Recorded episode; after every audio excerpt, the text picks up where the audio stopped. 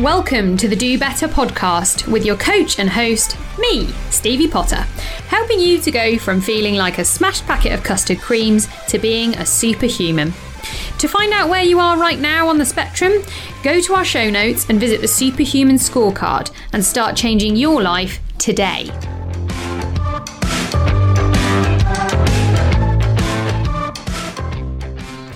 Hello, good morning, everybody and welcome to I think this is episode 8. I can't believe I'm already losing track of the numbers and we're only probably 7 or 8 episodes in. It doesn't bode well, does it? Because I think once we get past episode 10, I'm going to be completely lost. But then as a dentist, I only ever need to count to 8. So, well, it's unsurprising, isn't it? I hope you've all had a good week. I am actually feeling a little bit under the weather today.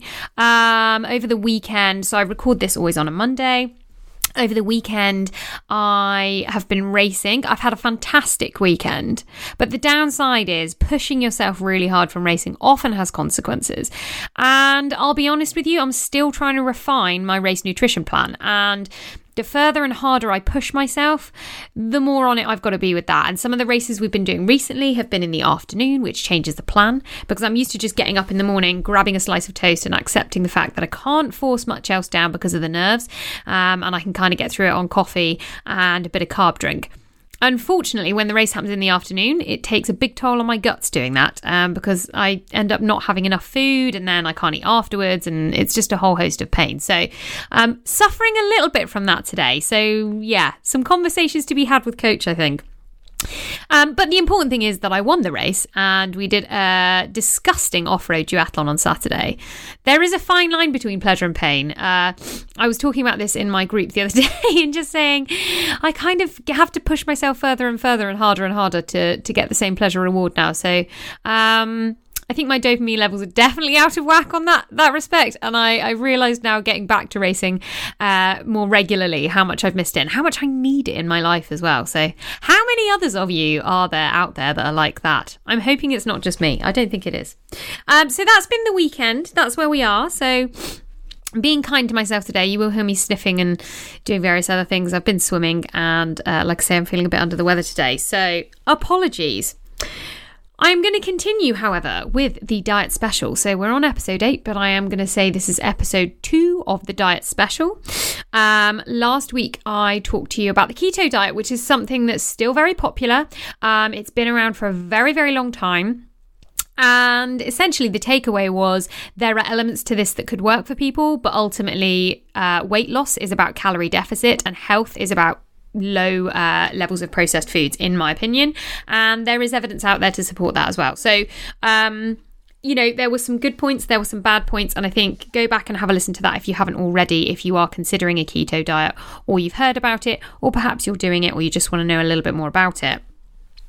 Today, I'm going to focus on something else that is probably a more recently popular diet um, the paleo diet.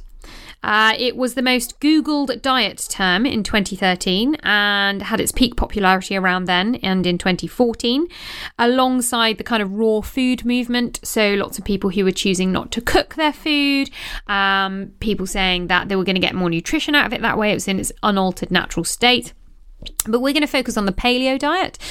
Uh, it was created back in the 70s by a gastroenterologist. Um, I can't pronounce his name, it's Walter Wöcklin or something like that there are other people who are probably German or whatever who will pronounce that much better than I did. But essentially, gastroenterologist guy, and he and his supporters argue that returning to our ancestors' diet could reduce the incidence of Crohn's disease, diabetes, obesity, indigestion, and loads of other illnesses that we often relate to the food that we eat.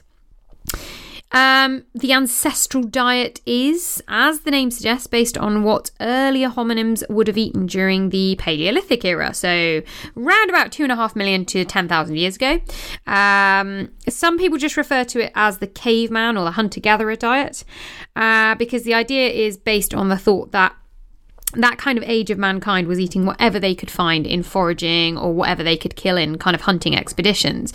Um, so that's where it kind of comes from their idea, or the sciencey bit in inverted commas, is that we should follow the paleo diet because our guts are designed and have evolved to eat that hunter gatherer diet, not the modern cultivated and processed diet that we have today.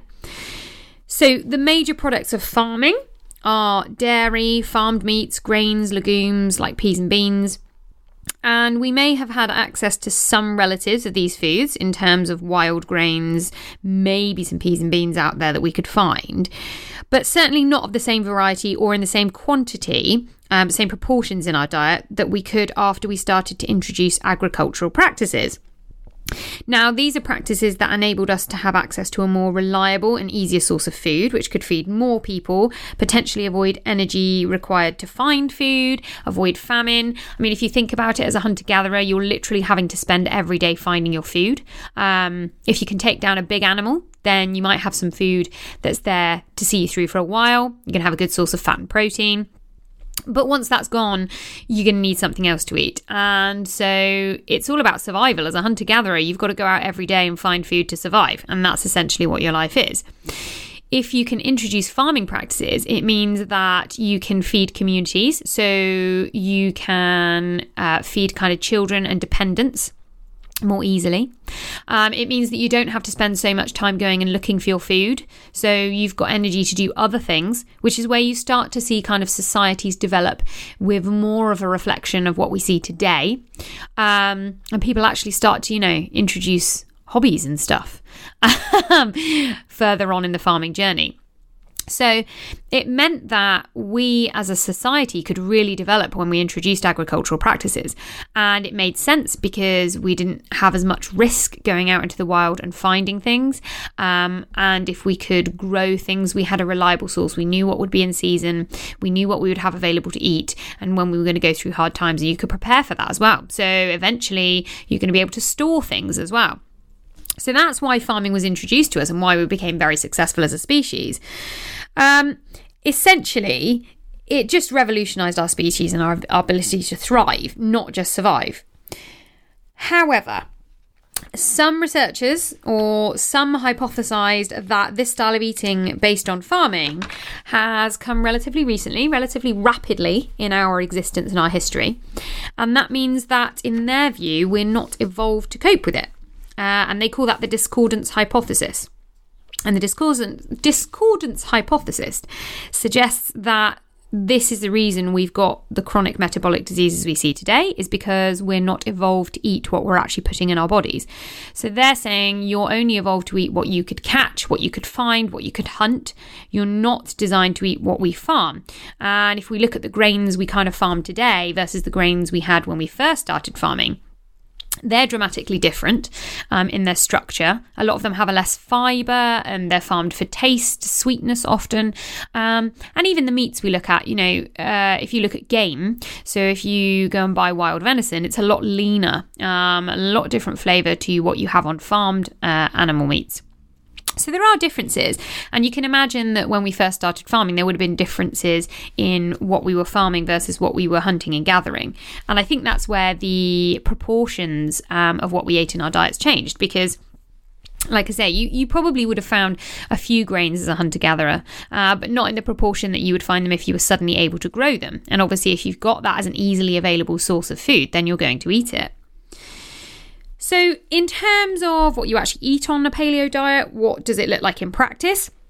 Well, it's all stuff that in theory you'd have had access to if you were a pre farming caveman. So, meat and fish, because um, obviously you could hunt and you could fish potentially, um, nuts and seeds, vegetables, fruits, things that you'd have been able to find in hedgerows, trees, forests, depending on where you are and also oils from nuts, seeds, and fruits. So they do allow you to have um, oils. With the argument being these come from things that you would have found in the hedgerows. Um, obviously, you probably wouldn't have processed those in the same way, but their argument is well, they come from things that you could find, so that's fine. You, in the main, avoid grains, including flours, uh, your legumes, so peas, lentils, beans, dairy, refined sugars, although some will have the occasional spoonful of honey or agave nectar. Again, the argument being those are things you would find in the wild. Certainly, honey um, from bees wild bees um, and agave nectar coming from a plant. Um, though, again, some people are going to argue over that point. This is just what I've read about it. It's not something that I follow myself. Um, obviously, potatoes and highly processed foods are off the menu as well. So, on the surface of that, I actually think that the paleo diet looks quite appealing from a health perspective. Why? Well, my favourite bit, obviously, is the complete avoidance of highly processed foods. And we've seen before that there are differences in many diets. There are differences in people's success stories in terms of the diets that they followed. But if we look at why most of them successful, it's because they're avoiding these highly processed foods, which are calorie dense but nutritionally poor. And they lead to very funny responses in the body, which leave you feeling hungry, you don't feel satisfied. It's easier. It's easier to put 200 calories of Mars bar in your mouth than it is to put 200 calories of salad in your mouth. And that's just a fact. Um, whereas the salad's going to have more fiber and more nutrition you're going to feel fuller for longer if you have a great big bowl of salad um, than you are if you eat a, a, little Mars bar. You're going to be hungry very soon after that because you're creating these kind of sugar highs and lows. Um, the Mars bar is going to be flushed out quite quickly. The salad's going to sit around for a while whilst you digest it. And we know that already. So, what are the downsides? Why aren't I following a paleo diet if I think that it's great from a health perspective? Well, the first thing is that I'm not sure that this is really what our ancestors ate.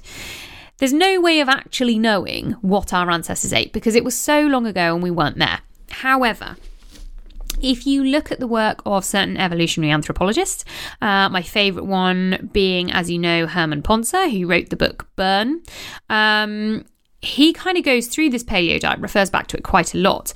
And he has done a lot of work with one of the few remaining tribes of hunter gatherers, the Hadza tribe people, um, and just monitored them, gone around and followed them in terms of what they eat. And the majority, 99% of their lifestyle is pretty unchanged. Um, it's passed down from generation to generation in families. They're pretty untouched by the modern world. They do go into modern towns to get bits and pieces that they need. Um, but in the main, like I say, 99% of their kind of lifestyle is as it would have been um, over generations in that tribe. And what he noticed was that yes, they were eating meat, um, but that would depend on what they would find. So the men tended to go out and they might kill something themselves, or they might actually steal a carcass. Um, so he tells a story about um, hearing these Hadza guys come back in the morning. I think it was with a zebra, which they'd stolen off a, a, a pride of lions in the night. Um, so opportunistic, finding meat um, but also, we've got women in the tribe going out and they're digging up uh, tubers, they're um, foraging for fruits in the trees. Um, and we've also got families going out and finding wild honey. Again, he tells another story of a day where he went out and followed um, two of the tribe's people going out and just gorging themselves on honey for a whole day. So clearly, that was a very sugar and carbohydrate heavy day for them. So I think that begs the question well, if these guys are eating tubers and fruits and things like that and loads of honey, um, yes, they're eating meat, but when you look at a paleo diet, most of those people will put a massive emphasis on meat and fish, far more than these hunter tribe people actually will. The other thing is that actually, if you look at what these hunter gatherer societies are eating, um, it's often very boring and bland. And so the way that we kind of bastardize the diet in the westernized world is to make it palatable. So we will season it, we'll put other things on it. Well, we want variety. We're not prepared to eat the same thing over and over again. And we don't do kind of feast and famine in the same way that um, these kind of hunter tribes will do. So, hunter gatherer tribes um, may have lots of meat for a period of time, but then they might go without that meat for a period of time as well, because it just depends on what's around and what they can catch. And so I think that's something to take into consideration as well is that is that actually not necessarily the way that our ancestors would have eaten. So that's the first thing. Um, the second thing is that I think cutting out massive food groups is not really advantageous. And the thing to bear in mind is that Humans are successful because we are adaptable. We are opportunistic. If you think about the massive variation in societies, in cultures, in climates that we live in, in environments that we live in, um, we have you know, more recently in in terms of human evolution, seen tribes settle in the very, very northernmost parts of the world, um, who will survive on, you know, seal blubber and various other fatty meats, and not much else in the way of fresh produce. Um, on the flip side of that, we go back to these Hadza tribe people who live in very hot climates, um, in the savannas, in desert like conditions a lot of the time, um, who will survive on what they have there. So I think that goes to show, and what we should realize from that is that there is no specific diet that necessarily our ancestors would have would have followed, because depending on where you are as a settler is going to dictate what's available to you in terms of food. And so today, when we have access to pretty much anything from any continent in any country, um, that makes it very difficult because you're not going to follow the boring diet that your ancestors would have had, even if they lived in the same place as you do now, which, given kind of global movement and our ability to travel and move and settle elsewhere, is highly unlikely that you're living in the same place as your ancestors did. So, that's something to consider as well. And, and bearing in mind that we're ad- adaptable and that we've evolved because of our ability to adapt and change and evolve. Um, is it right to say, well, we haven't evolved to eat this diet, so we shouldn't eat it? Or should we be saying, maybe we are evolving to eat this diet? And maybe, you know, because of medical uh, healthcare, we're very lucky to have um, very evolved healthcare systems, and we can now save lives, and people with chronic diseases can you know, survive because we can medicate and we can give them lifestyle advice and we can change things and we can do all these kind of experimental treatments. We don't see the same evolution that you would do in the wild. And the brutal truth is that in the wild, if you had those chronic metabolic diseases, you would die. So that would probably create some natural selection around people that were able to cope with the diet around them. Now, obviously, like I say, that's not the case now. But is it that we should think about the fact that if we eat what we're farming, then that's a more sustainable mindset than saying, well, actually, we should go back to what we ate before. And when I say sustainable, that could be related to um, the fact that we all know eating a lot of meat and fish isn't a sustainable practice. Um, sustainable farming talks about long, slow growth of meat, which means you don't have access to it all of the time. Um, fishing, we, again, we know we've overfished the oceans. We know that we've caused a lot of environmental um, impact and damage, um, and it's all very negative. And there are very few sources of seafood out there now that necessarily are going to be good for the environment and for you.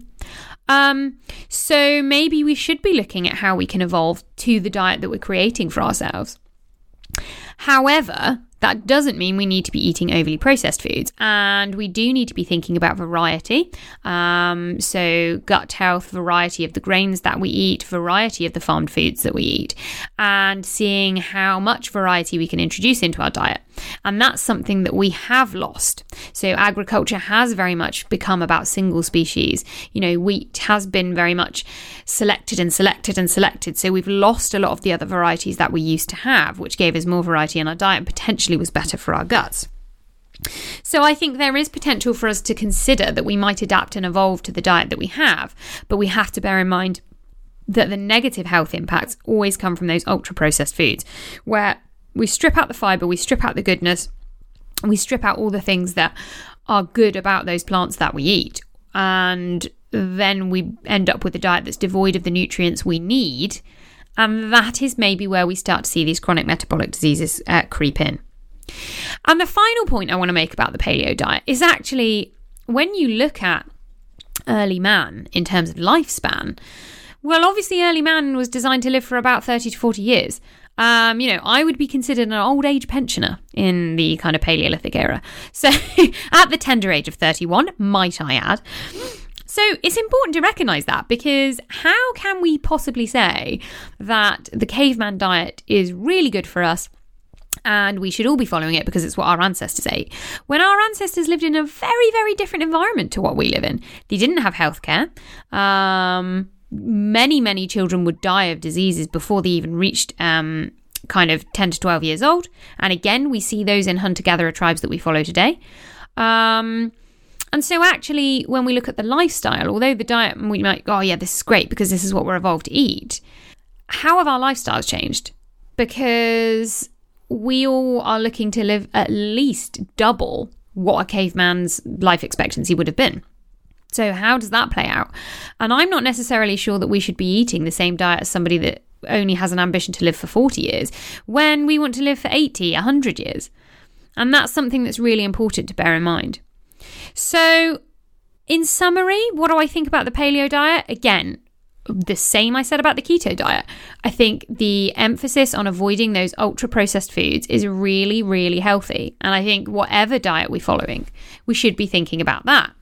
But I think a lot of the other stuff that comes with it, and I think a lot of the other principles are not necessarily things that are going to be beneficial to us. And I think we have to change the mindset beyond our ancestors ate this, so this is what we should eat.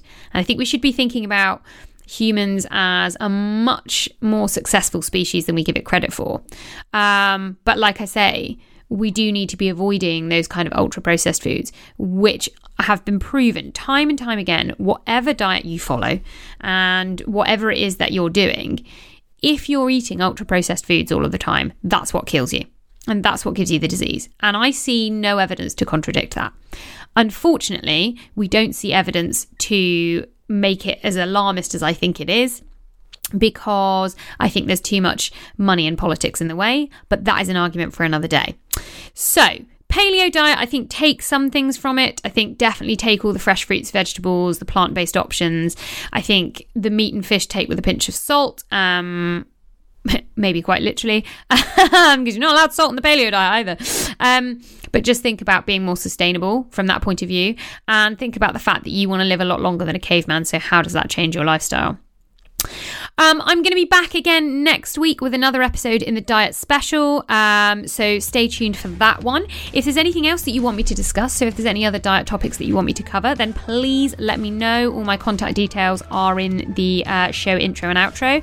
Um, you can also join the group, so please do that. Again, the link is in the show notes, and it'll be really good to see some of you in the Paladins uh, community. I am doing weekly coaching sessions in there for the group, so do tune in because there's some really good life lessons in there um, based on my own experiences and those of my clients as well. So I'm tackling some of the big issues that people are facing right now. But otherwise, I hope you have a great week. I hope you have a great weekend, and I will catch you all again next week. Take care. Thanks for listening to the Do Better podcast. I hope you enjoyed the show. You can connect with me and learn more about how you can become a happier, healthier, and more successful superhuman by contacting me at steviepotter at thewonderclinic.co.uk, following Stevie's Wonder Clinic on Instagram, and heading to our website, thewonderclinic.co.uk. And you can get started on your journey today by completing the Superhuman Scorecard via the link in the show notes. I hope to see you all soon.